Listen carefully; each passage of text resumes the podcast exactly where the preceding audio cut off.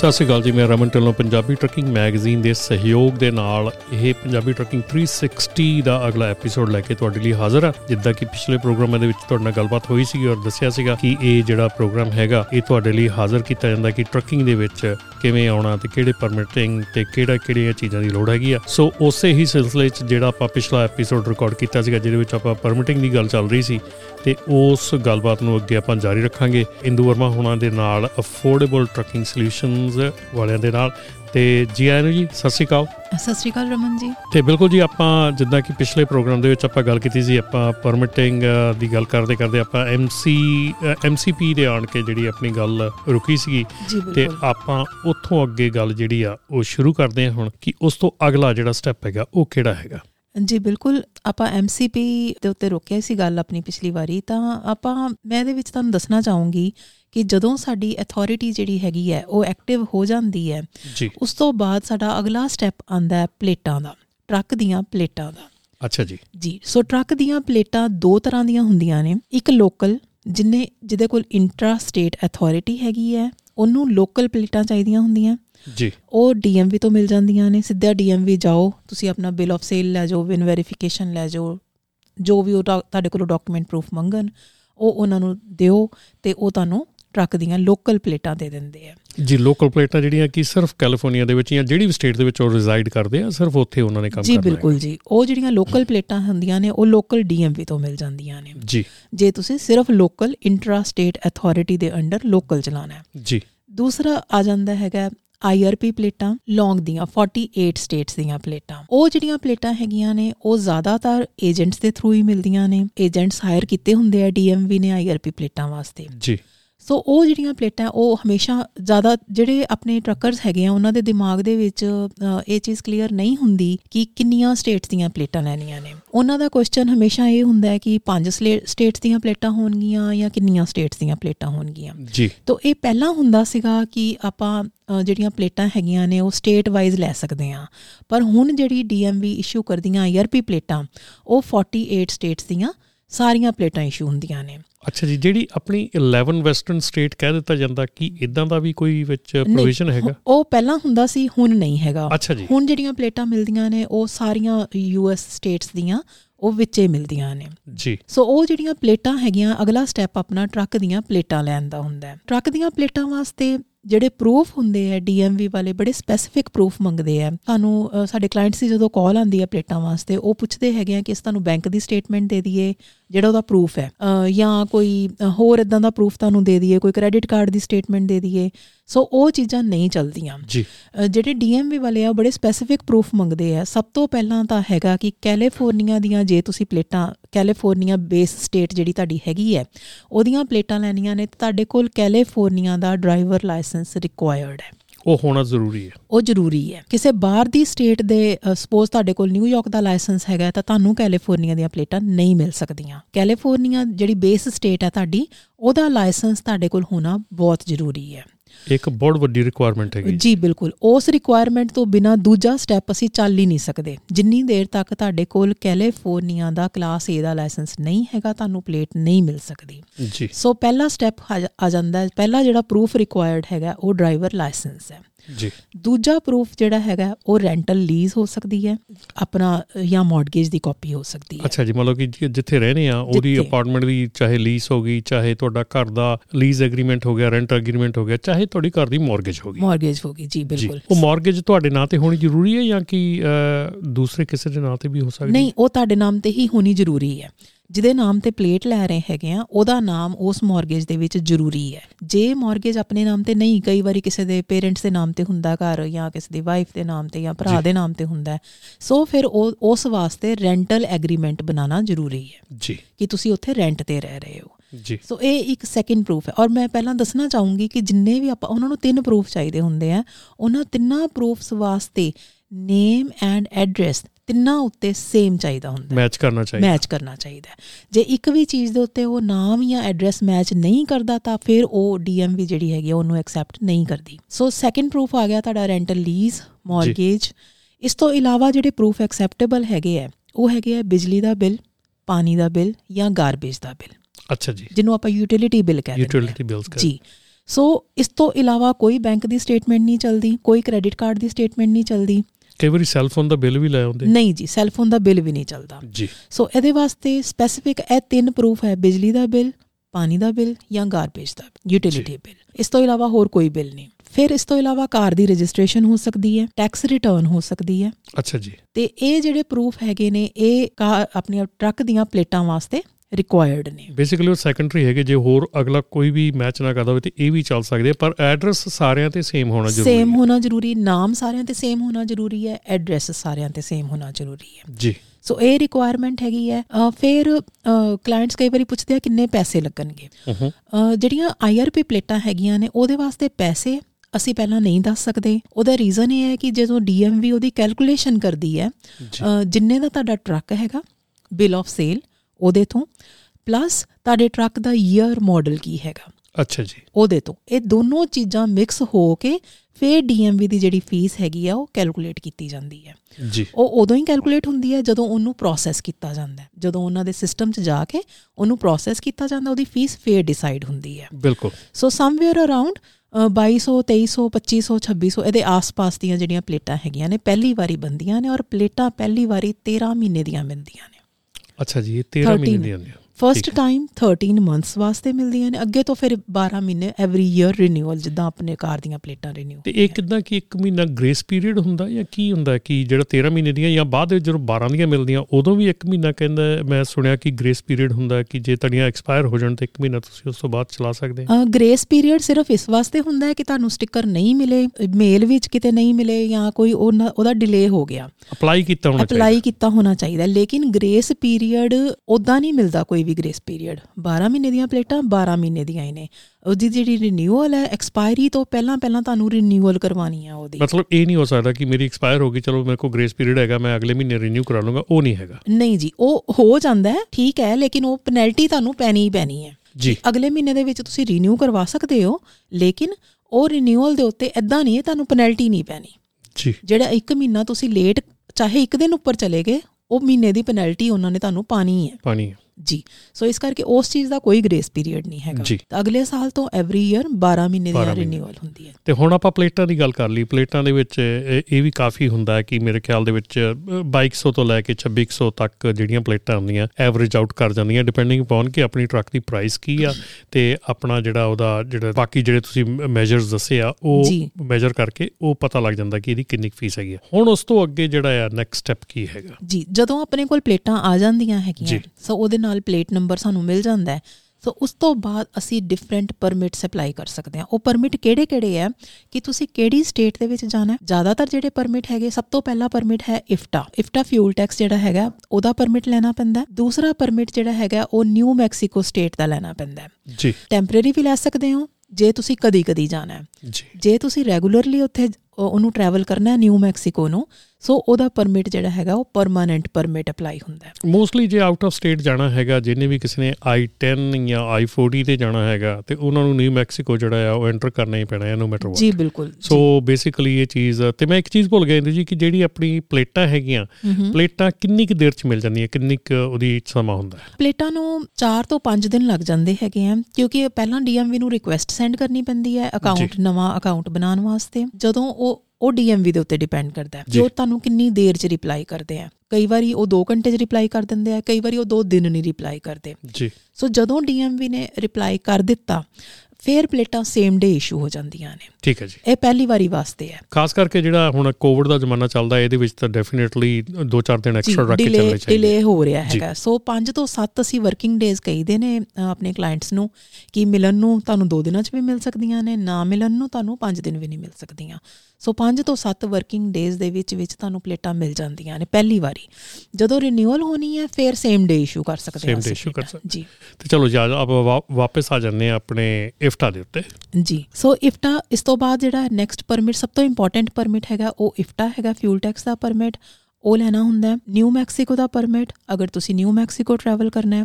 ਕੰਟੱਕੀ ਦਾ permit ਅਗਰ ਤੁਸੀਂ ਕੰਟੱਕੀ travel ਕਰਨਾ ਹੈ। ਨਿਊਯਾਰਕ ਦਾ ਪਰਮਿਟ ਅਗਰ ਨਿਊਯਾਰਕ ਟਰੈਵਲ ਕਰਨਾ ਹੈ। ਓਰੇਗਨ ਦਾ ਪਰਮਿਟ ਅਗਰ ਓਰੇਗਨ ਟਰੈਵਲ ਕਰਨਾ ਸੋ ਬੇਸਿਕਲੀ ਇਹ ਚਾਰ ਪਰਮਿਟ ਜਿਹੜੇ ਹੈਗੇ ਆ ਉਹ ਸਾਨੂੰ ਲੈਣੇ ਪੈਂਦੇ ਆ। ਮੈਂ 1 ਬਾਈ 1 ਤੁਹਾਨੂੰ ਸਾਰਿਆਂ ਦਾ ਦੱਸ ਦਿੰਨੀ ਆ।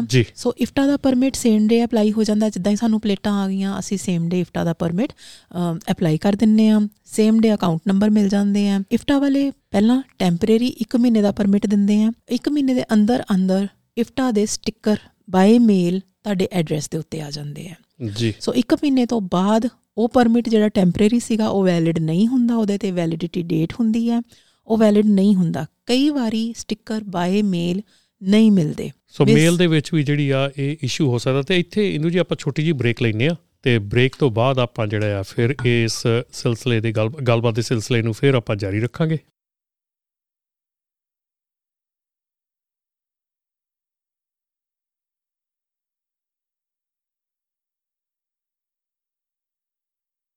ਇਸ ਐਪੀਸੋਡ ਦਾ ਇਹ ਸੈਗਮੈਂਟ ਤੁਹਾਡੇ ਤੱਕ ਲੈ ਕੇ ਆਏ ਹਨ ਪ੍ਰਾਈਮ ਲਿੰਕ ਐਕਸਪ੍ਰੈਸ ਇਨਕੋਰਪੋਰੇਟਡ ਪਿਛਲੇ 18 ਸਾਲਾਂ ਤੋਂ ਟਰੱਕਿੰਗ ਇੰਡਸਟਰੀ ਨੂੰ ਸਰਵ ਕਰ ਰਹੇ ਹਨ। ਸਾਡੇ ਨਾਲ ਡਰਾਈਵਿੰਗ ਸ਼ੁਰੂ ਕਰਨ ਲਈ ਜਾਂ ਹੋਰ ਜਾਣਕਾਰੀ ਲਈ ਸਾਨੂੰ 2092520070 ਤੇ ਕਾਲ ਕਰੋ।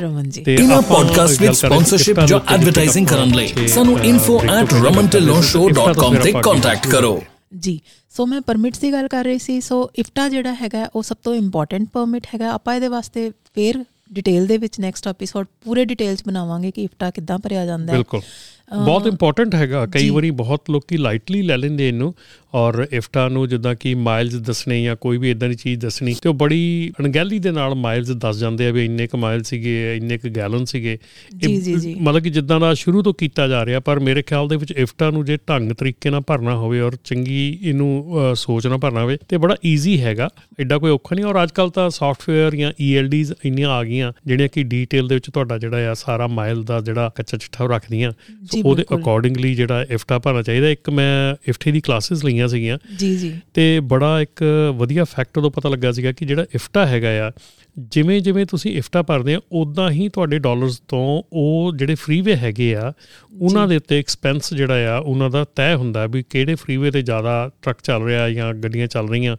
ਉਹਨਾਂ ਦਾ ਹਿੱਸਾ ਜਿਹੜਾ ਆ ਫ੍ਰੀਵੇ ਨੂੰ ਮੁਰੰਮਤ ਦਾ ਕਰਨ ਦਾ ਹਿੱਸਾ ਇਹ ਇਫਟੇ ਦੇ ਵੱਲੋਂ ਵੀ ਜਾਂਦਾ ਆ ਇਸ ਟੈਕਸ ਤੋਂ ਜਾਂਦਾ ਹੈ ਜੀ। ਸੋ ਜੇ ਤੁਸੀਂ ਇਫਟਾ ਗਲਤ ਭਰ ਰਹੇ ਆ ਤੁਸੀਂ ਜਾ ਕਿਸੇ ਹੋਰ ਫ੍ਰੀਵੇ ਤੇ ਰਹੇ ਆ ਭਰ ਕਿਸੇ ਥਾਂ ਤੇ ਹੋਰ ਰਹੇ ਆ ਤੇ ਉਹ ਡੈਫੀਨਿਟਲੀ ਇਹ ਵੀ ਸੋਚ ਕੇ ਚੱਲੋ ਵੀ ਉਹ ਜਿਹੜਾ ਫ੍ਰੀਵੇ ਤੁਸੀਂ ਯੂਜ਼ ਕਰ ਰਹੇ ਆ ਸ਼ਾਇਦ ਹੋ ਸਕਦਾ ਤੁਸੀਂ ਉਹਨੂੰ ਠੀਕ ਕਰਨ ਦੇ ਵਿੱਚ ਕੰਟਰੀਬਿਊਟ ਨਾ ਕਰੋ ਤੇ ਤੁਸੀਂ ਕਿਸੇ ਹੋਰ ਫ੍ਰੀਵੇ ਨੂੰ ਕੰਟਰੀਬਿਊਟ ਕਰੀ ਜਾ ਰਹੇ ਜਿੱਥੇ ਤੁਸੀਂ ਇਫਟਾ ਭਰ ਰਹੇ ਆ। ਸੋ ਇਹ ਬੜੀ ਸੋਚ ਵਿਚਾਰਨ ਵਾਲੀ ਗੱਲ ਹੈ ਇਫਟਾ ਇੱਕ ਸਿੰਪਲ ਕਹਿਣ ਨੂੰ ਹੈਗਾ ਪਰ ਇਹਦੇ ਚ ਕਾਫੀ ਡੀਟੇਲ ਹੈਗੀ ਤਾਂ ਆਪਾਂ ਡੈਫੀਨਿਟਲੀ ਆਉਣ ਵਾਲੇ ਕਿਸੇ ਕਿਸੇ ਐਪੀਸੋਡ ਦੇ ਵਿੱਚ ਆਪਾਂ ਇੱਕ ਸਪੈਸੀਫਿਕ ਐਪੀਸੋਡ ਜਿਹੜਾ ਆ ਉਹ ਇਫਟਾ ਵਾਸਤੇ ਲੈ ਕੇ ਆਵਾਂਗੇ। ਜੀ, ਬਿਲਕੁਲ ਰਮਨ ਜੀ। ਸੋ ਇਸ ਤੋਂ ਅਗਲਾ ਜਿਹੜਾ ਪਰਮਿਟ ਹੈਗਾ, ਉਹ ਹੈਗਾ ਨਿਊ ਮੈਕਸੀਕੋ ਦਾ। ਜਿੱਦਾਂ ਮੈਂ ਪਹਿਲਾਂ ਵੀ ਗੱਲ ਕੀਤੀ ਸੀਗੀ, ਜੇ ਕਦੀ ਕਦਾਈ ਜਾਣਾ ਹੈਗਾ ਤੁਸੀਂ, ਤਾਂ ਨਿਊ ਮੈਕਸੀਕੋ ਵਾਸਤੇ ਟੈਂਪਰੇਰੀ ਪਰਮਿਟ ਮਿਲ ਜਾਂਦਾ ਹੈ। ਜੀ।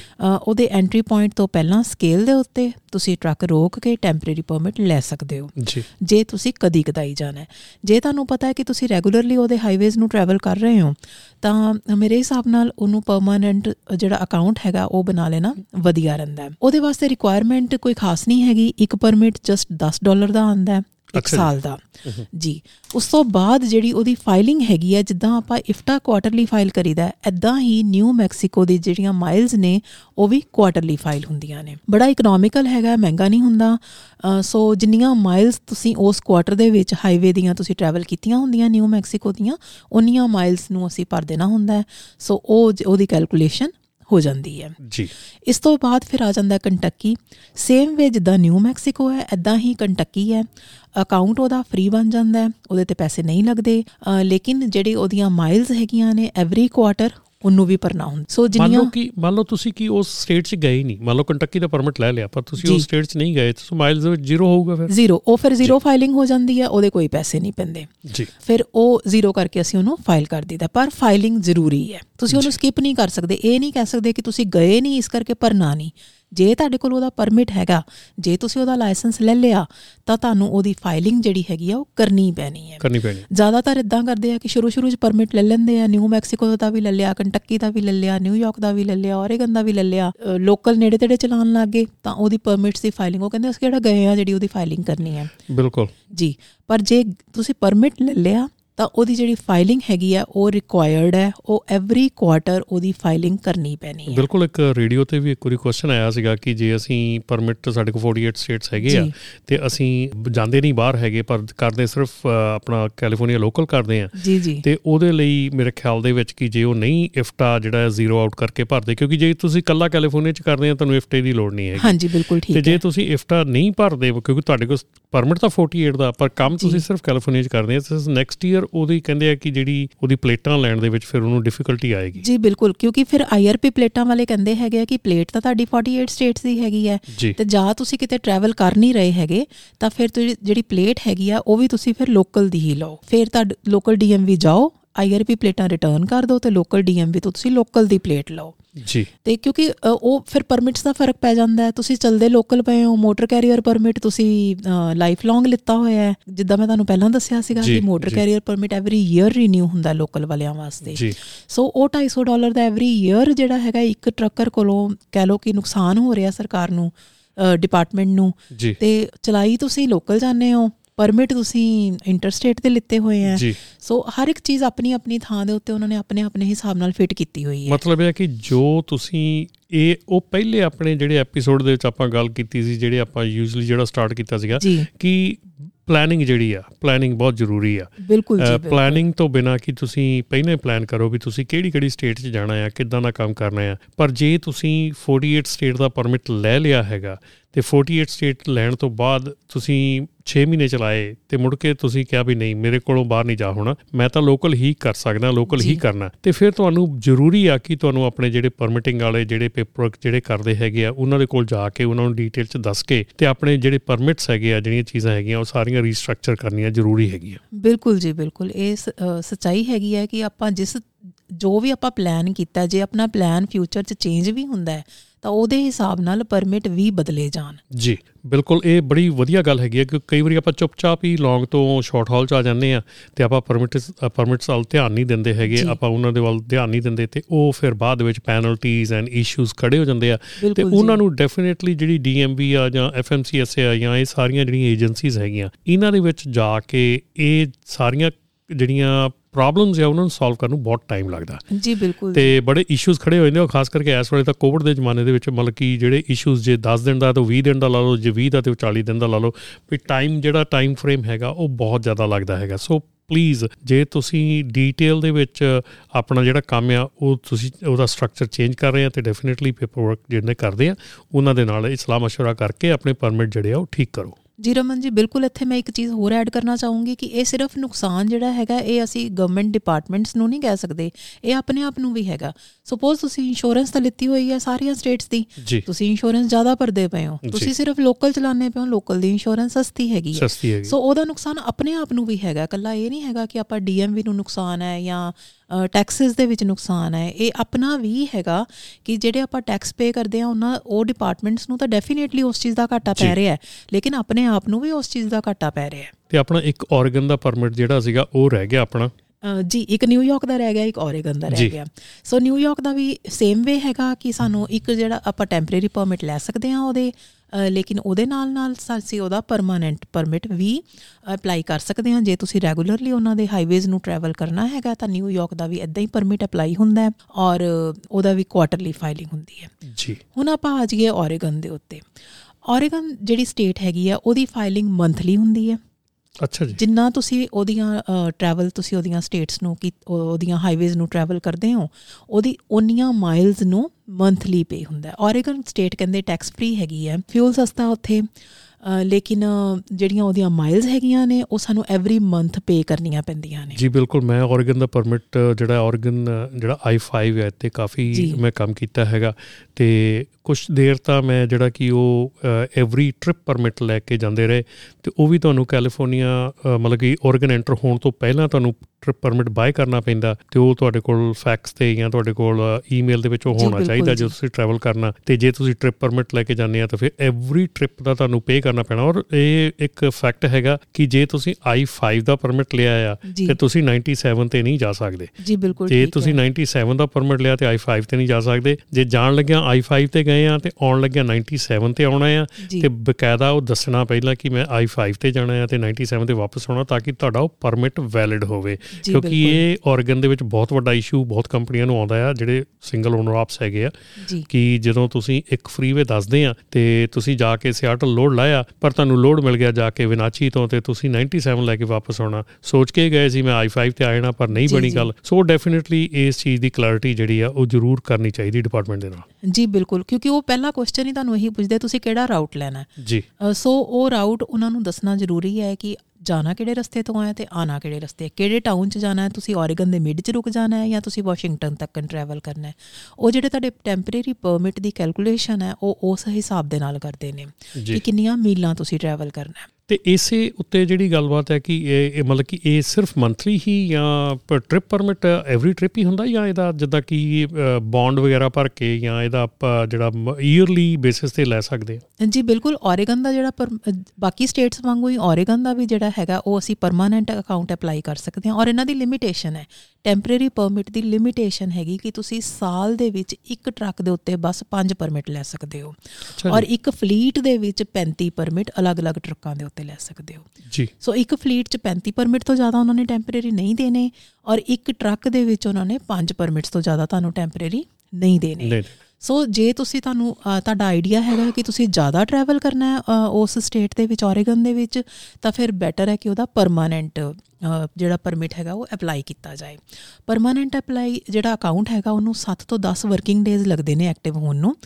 ਉਹਨਾਂ 7 ਤੋਂ 10 ਦਿਨਾਂ ਦੇ ਵਿੱਚ ਪੰਜ ਪਰਮਿਟ ਬਹੁਤ ਹੁੰਦੇ ਆ ਅਸੀਂ ਕੋਈ ਵੀ ਟਰੱਕਰ ਜਿਹੜਾ ਹੈਗਾ ਪੰਜ ਵਾਰੀ ਤੋਂ ਜ਼ਿਆਦਾ ਉੱਥੇ ਟਰੈਵਲ ਸਿੰਗਲ ਟ੍ਰਿਪ ਲੈਣਾ ਹੈ। ਹਾਂਜੀ। ਜੀ। ਸੋ ਉਹ ਟੈਂਪਰੇਰੀ ਤੋਂ ਬਾਅਦ ਜਦੋਂ ਪਰਮਾਨੈਂਟ ਅਕਾਊਂਟ ਬਣ ਜਾਂਦਾ ਹੈ ਵਿਦਿਨ 2 ਟੂ 3 ਮੰਥਸ ਉਹ ਤੁਹਾਨੂੰ ਬੌਂਡ ਦੀ ਲੈਟਰ ਸੈਂਡ ਕਰ ਦਿੰਦੇ ਆ। ਬੌਂਡ ਸਾਈਨ ਕਰਨਾ ਪੈਂਦਾ ਓਰੇਗਨ ਸਟੇਟ ਵਾਸਤੇ। ਜੀ। ਉਹ ਬੌਂਡ ਜਿਹੜਾ ਹੈਗਾ ਜਾਂ ਤਾਂ ਤੁਸੀਂ ਉਹਦਾ ਬੌਂਡ ਲੈ ਸਕਦੇ ਹੋ ਜਾਂ ਫਿਰ ਡਿਪੈਂਡ ਕਰਦਾ ਤੁਹਾਡੀ ਫਲੀਟ ਦੇ ਉੱਤੇ ਜ਼ਿਆਦਾਤਰ 2000 ਡਾਲਰ ਦਾ ਉਹ ਤੁਹਾਨੂੰ ਬੌਂਡ ਸੈਂਡ ਕਰਦੇ ਆ ਕਿ ਤੁਹਾਨੂੰ 2000 ਡਾਲਰ ਦਾ ਬੌਂਡ ਲੈਣਾ ਪੈਣਾ। ਅਗਰ ਜ਼ਿਆਦਾ ਵੱਡੀ ਫਲੀਟ ਹੈਗੀ ਹੈ ਤਾਂ ਉਹ ਅਕੋਰਡਿੰਗਲੀ ਉਹਦੀ ਅਮਾਉਂਟ ਜਿਹੜੀ ਹੈਗੀ ਉਹ ਵੇਰੀ ਕਰ ਸਕਦੀ ਹੈ। ਸੋ ਉਹ ਜਿਹੜਾ ਬੌਂਡ ਹੈਗਾ ਉਹ ਕਹਿੰਦੇ ਆ ਜਾਂ ਤਾਂ ਤੁਸੀਂ 2000 ਡਾਲਰ ਸਾਨੂੰ ਡਿਪੋਜ਼ਿਟ ਕਰਵਾ ਦਿਓ। ਜੇ ਤੁਹਾਡਾ ਸਭ ਕੁਝ ਸਹੀ ਚੱਲਦਾ ਜਾਂਦਾ ਹੈ ਤੁਸੀਂ ਫਾਈਲਿੰਗ ਠੀਕ ਕਰੀ ਜਾਂਦੇ ਹੋ ਤੁਸੀਂ ਟਿਕਟਸ ਜ਼ਿਆਦਾ ਤੁਹਾਨੂੰ ਨਹੀਂ ਮਿਲਦੀਆਂ ਵਾਇਲੇਸ਼ਨਸ ਜ਼ਿਆਦਾ ਨਹੀਂ ਹੈਗੀਆਂ ਤਾਂ 2-3 ਸਾਲ ਤੋਂ ਬਾਅਦ ਉਹ ਤੁਹਾਨੂੰ ਬੌਂਡ ਵੇਵੀਅਰ ਦੀ ਲੈਟਰ ਭੇਜ ਦਿੰਦੇ ਆ। ਉਹ ਵੇਵ ਕਰ ਦਿੰਦੇ ਆ ਮਤਲਬ ਕਿ ਤੁਹਾਨੂੰ ਜ਼ਰੂਰਤ ਨਹੀਂ ਹੈਗੀ ਜੀ ਉਹ। ਕਹਿੰਦੇ ਕਿ ਤੁਸੀਂ ਸਹੀ ਚੱਲਦੇ ਪਏ ਹੋ ਹੁਣ ਤੁਹਾਨੂੰ ਇਸ ਤੋਂ ਬਾਅਦ ਬੌਂਡ ਦੀ ਜ਼ਰੂਰਤ ਨਹੀਂ ਹੈਗੀ। ਜੀ। ਜੇ ਤੁਸੀਂ ਬੌਂਡ ਲੈ ਰਹੇ ਹੋ ਬੌਂਡਿੰਗ ਏਜੰਸੀਜ਼ ਹੈਗੀਆਂ ਨੇ ਉਹਨਾਂ ਤੋਂ ਬੌਂਡ ਲੈ ਸਕਦੇ ਹੋ ਅਸੀਂ ਉਹਨਾਂ ਦਾ ਪੇਪਰ ਵਰਕ ਵੀ ਕਰ ਦਿੰਨੇ ਆ ਬੌਂਡ ਦਾ। ਤਾਂ ਉਹ ਬੌਂਡ ਜਾਂ ਤਾਂ ਤੁਸੀਂ ਬੌਂਡ ਲੈ ਲਓ ਜਾਂ ਫਿਰ ਉਹਨਾਂ ਨੂੰ 2000 ਡਾਲਰਸ ਜਿਹੜਾ ਹੈਗਾ ਉਹ ਡਿਪੋਜ਼ਿਟ ਕਰਵਾ ਦਿਓ ਤੁਸੀਂ। ਸੋ ਉਹ ਜਿਹੜਾ 2000 ਡਾਲਰਸ ਹੈਗਾ, ਉਹ ਤੁਹਾਨੂੰ 2-3 ਸਾਲ ਬਾਅਦ ਜਦੋਂ ਵੀ ਉਹਨਾਂ ਨੇ ਵੇਵ ਕਰਨਾ ਹੈ ਵਿਦ ਇੰਟਰਸਟ ਤੁਹਾਨੂੰ ਉਹ 2000 ਡਾਲਰਸ ਵਾਪਸ ਕਰ ਦਿੰਦੇ ਆ। ਤੇ ਇੱਥੇ ਆਪਾਂ ਇੰਦੂ ਜੀ ਗੱਲ ਕਰੀਏ ਕਿ ਆਪਣੇ ਕੋਲ ਹੋਰ ਪਰਮਿਟਿੰਗ ਦੇ ਮੁਤਾਬਿਕ, ਹੋਰ ਪਰਮਿਟਿੰਗ ਦੇ ਲਈ ਕੋਈ ਆਪਾਂ ਨੂੰ ਇਨਫੋਰਮੇਸ਼ਨ ਦੇਣ ਦੀ ਲੋੜ ਹੈਗੀ ਕਿਉਂਕਿ ਆਪਣਾ ਐਪੀਸੋਡ ਦਾ ਟਾਈਮ ਜਿਹੜਾ ਹੈ ਉਹ ਪ੍ਰੀਟੀ ਮੱਚ ਲਾਗੇ ਲਾਗੇ ਹੈਗਾ। ਸੋ ਆਪਾਂ ਨੂੰ ਹੋਰ ਕੋਈ ਸਪੈਸੀਫਿਕ ਜਿਹੜੀ ਪਰਮਿਟਿੰਗ ਬਾਰੇ ਜਾਣਕਾਰੀ ਚਾਹੀਦੀ ਹੈ? ਨਹੀਂ ਬੇਸਿਕਲੀ ਇਹੀ ਪਰਮਿਟ ਹੁੰਦੇ ਆ ਆਪਣੇ ਜਿਹੜੇ Oregon IFTA New Mexico Kentucky ਔਰ ਨਿਊਯਾਰਕ ਇਨੀਸ਼ੀਅਲੀ ਇਹੀ ਪਰਮਿਟਸ ਹੁੰਦੇ ਆ ਜਿਹੜੇ ਲੈਣੇ ਪੈਂਦੇ ਆ। ਜੀ। ਤੇ ਇੱਥੇ ਹੀ ਆਪਾਂ ਜਿਹੜਾ ਇਹ ਐਪੀਸੋਡ ਹੈ ਇਹਨੂੰ ਆਪਾਂ ਖਤਮ ਕਰਾਂਗੇ ਤੇ ਅਗਲੇ ਐਪੀਸੋਡ ਦੇ ਵਿੱਚ ਇਸੇ ਹੀ ਗੱਲਬਾਤ ਨੂੰ ਜਾਰੀ ਰੱਖਾਂਗੇ। ਤੇ ਇੰਦੂ ਜੀ ਇੱਕ ਵਾਰੀ ਫਿਰ ਆਪਣਾ ਜਿਹੜਾ ਫੋਨ ਨੰਬਰ ਆ ਉਹ ਜਰੂਰ ਜਿਹੜੇ ਸਾਡੇ ਲਿਸਨਰਸ ਹੈਗੇ ਉਹਨਾਂ ਨੂੰ ਦੇ ਦਿਓ।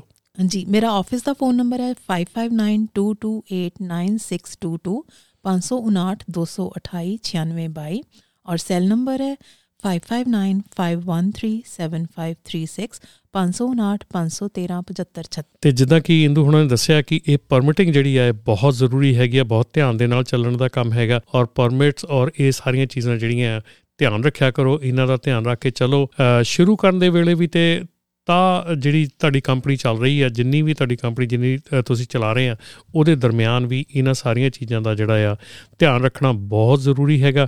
ਤੇ ਇਸ ਗੱਲਬਾਤ ਨੂੰ ਇਦਾਂ ਹੀ ਇਹਨਾਂ ਗੱਲਬਾਤਾਂ ਦੇ ਸਿਲਸਿਲੇ ਨੂੰ ਆਪਾਂ ਅਗਲੇ ਐਪੀਸੋਡਸ ਦੇ ਵਿੱਚ ਜਾਰੀ ਰੱਖਾਂਗੇ। ਤੇ ਉਦੋਂ ਤੱਕ ਲਈ ਮੇਰੇ ਵੱਲੋਂ ਆਪ ਜੀ ਸਾਰਿਆਂ ਨੂੰ ਸਤਿ ਸ਼੍ਰੀ ਅਕਾਲ। ਸਤਿ ਸ਼੍ਰੀ ਅਕਾਲ ਸਤਿ ਇੰਦੂ ਸ਼੍ਰੀ ਜੀ ਅਕਾਲ ਰਮਨ ਜੀ ਧੰਨਵਾਦ ਬਹੁਤ ਬਹੁਤ ਥੈਂਕ ਯੂ ਜੀ।